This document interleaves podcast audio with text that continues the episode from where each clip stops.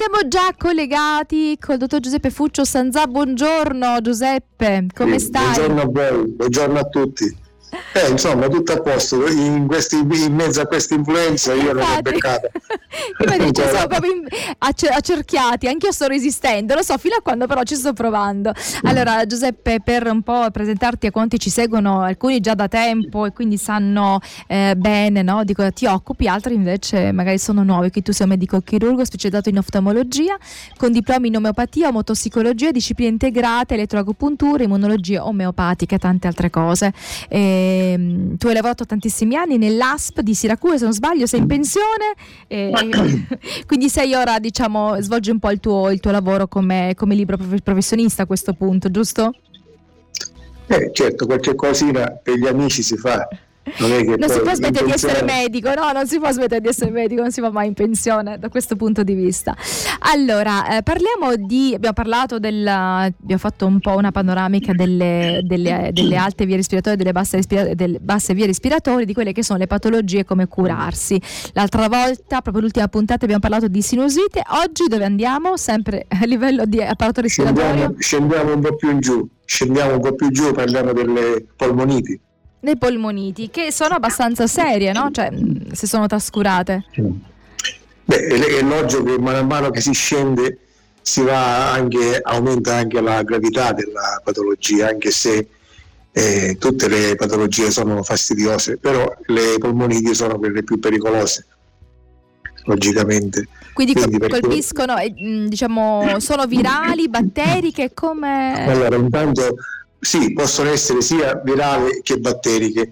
Eh, in, genere anche quando cioè, l'infezione è scatenata da un virus spesso si ha una, una complicanza batterica perché? Perché è, è, chiaro che i microorganismi che possono provocare le polmoniti sono molti, dai batteri, streptococchi, eh, eh, stafilococchi, eosinophilus, hemophilus, eh, questi sono i gram positivi, poi ci sono i gram negativi che si, che si chiamano la Klebsiella, lo, lo Pseudomonas, questi sono i più importanti, però è chiaro che a volte in alcuni casi la polmonite si può sviluppare come complicanza di un'altra malattia respiratoria come la bronchite, l'influenza eh, o anche altre eh, patologie del tratto superiore respiratorio. Mm, fra i virus che possono scatenare l'infezione eh, sono, oltre a quello delle, dell'influenza c'è il virus respiratorio singiziale quello della parainfluenza e poi anche il nuovo coronavirus, il SARS-CoV-2 che possono dare anche delle infezioni più gravi e causare anche delle polmoniti in una minoranza dei casi. Infatti la malattia può nascere in seguito all'inalazione diretta di goccioline o di secreti bronchiali disseminati nell'aria attraverso sternuti, tosse o anche, sem- anche semplicemente con la parola. E questi, tutti questi patogeni si trovano nell'ambiente e quindi aggrediscono in presenza di condizioni predisponenti però per esempio quando manca il riflesso della tosse che poi è una difesa la tosse oppure quando c'è anche uno scarso sistema protettivo delle vie, alte vie respiratorie, quando c'è una, una poca produzione c'è di muco, oppure il muco è poco efficiente, oppure ci sono delle alterazioni anche fisiche eh, del muco o del segreto bronchiale, o anche c'è una immunodepressione generale. Eh, oltre a quella batterica e quella virale, la, la polmonite fungina, cioè da funghi, è rara e, e in genere si presenta quando c'è un sistema immunitario molto indebolito. Inoltre, oltre a questi fattori, ci sono dei fattori anche che possono compromettere le naturali difese degli alveoli polmonari come il fumo di sigaretto, l'inquinamento atmosferico e il diabete. Gli alveoli sono, è quella zona del polmone dove avvengono gli scambi eh, fra l'ossigeno e l'anidride carbonica col sangue e quindi è, è quella zona che viene interessata dalla infezione polmonare. Infatti causa in genere delle manifestazioni generali e anche, anche, più caratteristiche c'è la polmonite, perché i sintomi più generali che possono fare sospettare questa presenza di questa infiammazione eh, possono essere confusi con quella di una banale influenza, perché vi sono anche la tosse, il mal di gola, la febbre, anche la produzione di espettorato, ci può essere la cefalea, i brividi, però quelli sono che più specifiche della polmonite sono i disturbi quando c'è una difficoltà respiratoria, un respiro affannoso o, o un asma, oppure ci può essere anche una, una sensazione di, di stanchezza, di spossatezza, un dolore in prossimità del petto o della parte alta dell'addome, ci può essere nausea, inappetenza, quindi questi sintomi molto più gravi della banale influenza ci possono fare sospettare per una polmonite. E quindi bisogna fare questa diagnosi, cioè la diagnosi è chiaro che eh, parte dal presupposto che oltre a, a, ad attenzionare i sintomi, in genere eh, c'è eh, il fatto che si procede anche oltre che alla vista, quindi all'ascoltazione dei polmoni con l'aiuto dello stetoscopio e in questo caso si verificano la presenza di eh, rumori anomali movimenti anomali come brontolii o, o gorgogli che indicano un ristagno di liquidi anomali all'interno degli organi respiratori e degli alveoli in particolare. E di questo è molto importante Giuseppe, ma è successo no, eh, che il, il, medico non sia stato eh, diciamo, capace di, eh, attraverso questo ascolto, no, di capire che c'era qualcosa che non andava e poi la, il, la salute del paziente non è andata a peggiorare. Quindi non è così semplice no, eh, riuscire a capire eh, certo, questi, questi rumorini. Cioè, no, perché è successo che... anche broncopolmonite che non sono state diciamo, diagnosticate in tempo, no?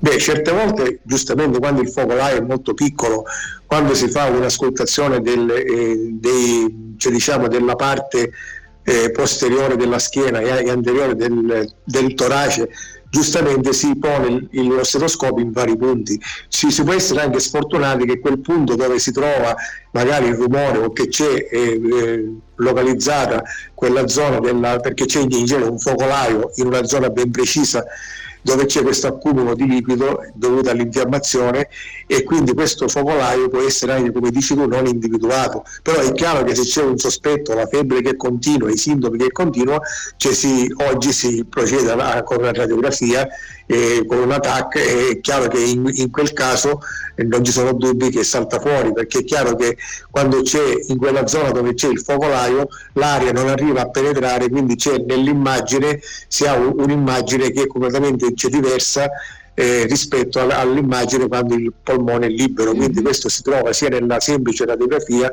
che anche in modo molto più specifico nell'attacco del torace e, e quindi cioè, di quello che dici tu. Per fugare eh, diciamo, ogni dubbio, quindi se abbiamo qualche certo. minimo dubbio, fugarlo così. Continuiamo a parlare di salute, continuiamo a parlare di polmoni, continuiamo a parlare di consigli per poter stare bene. Allora, Giuseppe, importante come sempre, lo diciamo in continuazione, che il nostro sistema immunitario si mantenga quanto più eh, diciamo, forte possibile, attivo possibile, perché la maggior parte eh, diciamo, delle malattie ah, hanno loro, come si può dire, i batteri o il virus, comunque agente patogeno trova casa quando il nostro sistema immunitario lascia qualche porta, qualche spiraglio, no? E quindi entra. Sì. Quindi volevo completare prima che abbiamo parlato dell'attacco e della, della sì. risonanza come diagnosi. Un'altra cosa che si fa nella diagnosi è anche l'analisi del sangue, perché se c'è un aumento dei globuli bianchi oppure di, di quella parte dei, cioè dei globuli bianchi che sono i neutrofili che è nella prima difesa quando c'è un'infezione, ma anche i linfociti poi aumentano.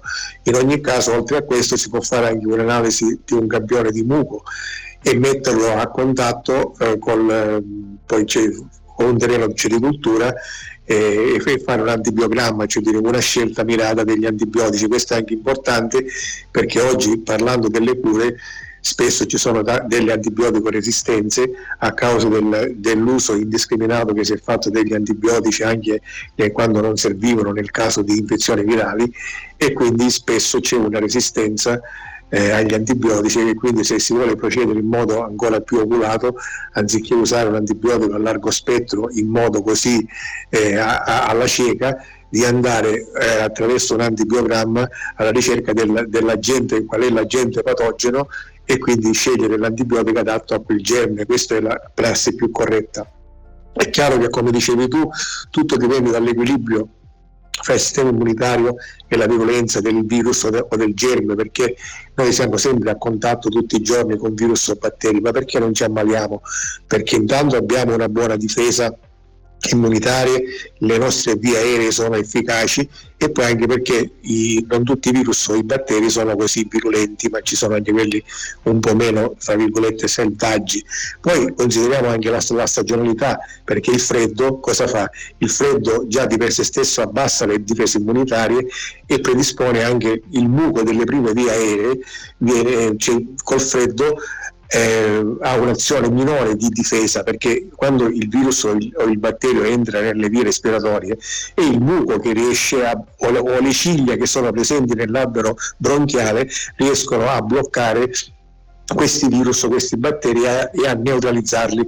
Quindi quando c'è un calo immunitario, quando c'è queste, questo muco che non è efficiente come dovrebbe per il freddo, infatti per quello bisogna fare cautela perché nelle, nelle prime giornate quando si è convalescenti, perché esponendosi al freddo si ci espone a un maggior rischio di ricadute. Quindi è chiaro che in questi casi eh, bisogna stare attenti anche a questo. Quindi in genere eh, quando c'è una, una, una polmonite batterica si combatte con la sottoplazione di antibiotici. Come io dicevo, quindi in genere spesso si usano antibiotici prima a largo spettro senza fare in primo acchitto l'antibiogramma come dicevo prima. E questi si usano in genere per, per iniezioni perché eh, quando c'è una polmonite spesso la via orale non è quella adatta, bisogna usare una, una via intramuscolare o endovena perché la via orale a volte non è sufficiente.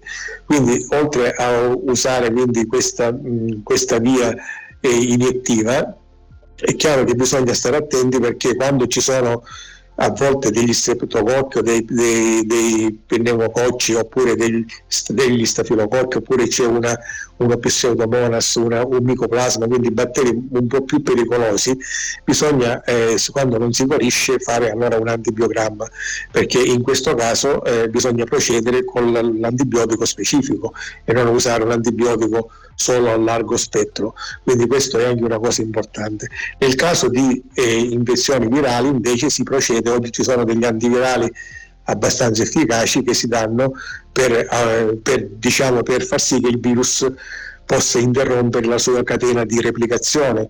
Quindi eh, ci sono quindi delle, anche se sono un po' tossici, però vanno usati perché è chiaro che nel caso di una eh, polmonite virale e se c'è un, un, sistema immunitario un po' depresso si rischia anche, di, anche, la vita perché nel caso che la polmonite o la, o la sia batteria che virale vada avanti c'è un rischio eh, anche, anche, grave per, la, per l'immunità della, della persona. Quindi quello che conta è curare sempre l'intestino dove c'è il nostro sistema immunitario al 90%, avere una buona flora batterica intestinale, fare prevenzioni, uno stile di vita, questa è la cosa che io dico sempre. Poi oltre alle cure tradizionali, io parlo sempre di medicina eh, cioè diciamo integrata, cioè dire, non, bisogna sempre eh, associare quando è possibile che si ha la conoscenza anche dei rimedi naturali che servono eh, cioè diciamo, ad aumentare il, il, la, questa battaglia fra virgolette col virus o col batterio perché esistono in medicina omotossicologica, in, in immunologia biopatica delle fiale che servono sia per i virus che per i batteri. E queste fiale che esistono sia in forma iniettiva che in forma orale possono essere usate sia sottocute, intramuscolo, endovena o anche per via orale. E quindi io in genere li faccio associare e poi consiglio sempre un, un, dei buoni fermenti intestinali e una cura dell'ecologia intestinale per aumentare anche le difese immunitarie. Quindi questo è un po' quello che bisogna fare perché è chiaro che quando poi c'è anche il rischio che se si deve andare a finire in ospedale Purtroppo lì c'è il rischio di delle sovrainfezioni batteriche perché l'ambiente ospedaliero spesso purtroppo è ricco di batteri molto pericolosi e resistenti agli antibiotici e quindi se si becca un'infezione in, in, un ambiente ospedaliero è più pericoloso rispetto alle cure che si possono fare a casa. Mm, certo. Quindi fino a quando ci si può curare a casa, ci si cura a casa, è meglio. È, da preferire, senza dubbio è da preferire, anche perché a casa anche, ci sono anche familiari, quindi avere certo, la presenza no, dei propri cari è sempre eh, preferibile no, a stare poi in ospedale da soli. Grazie Giuseppe, il tempo Niente, nostra discussione è terminato. Un abbraccio e alla prossima settimana. Alla prossima, ciao ciao, arrivederci. Buona giornata, a presto. Ciao ciao.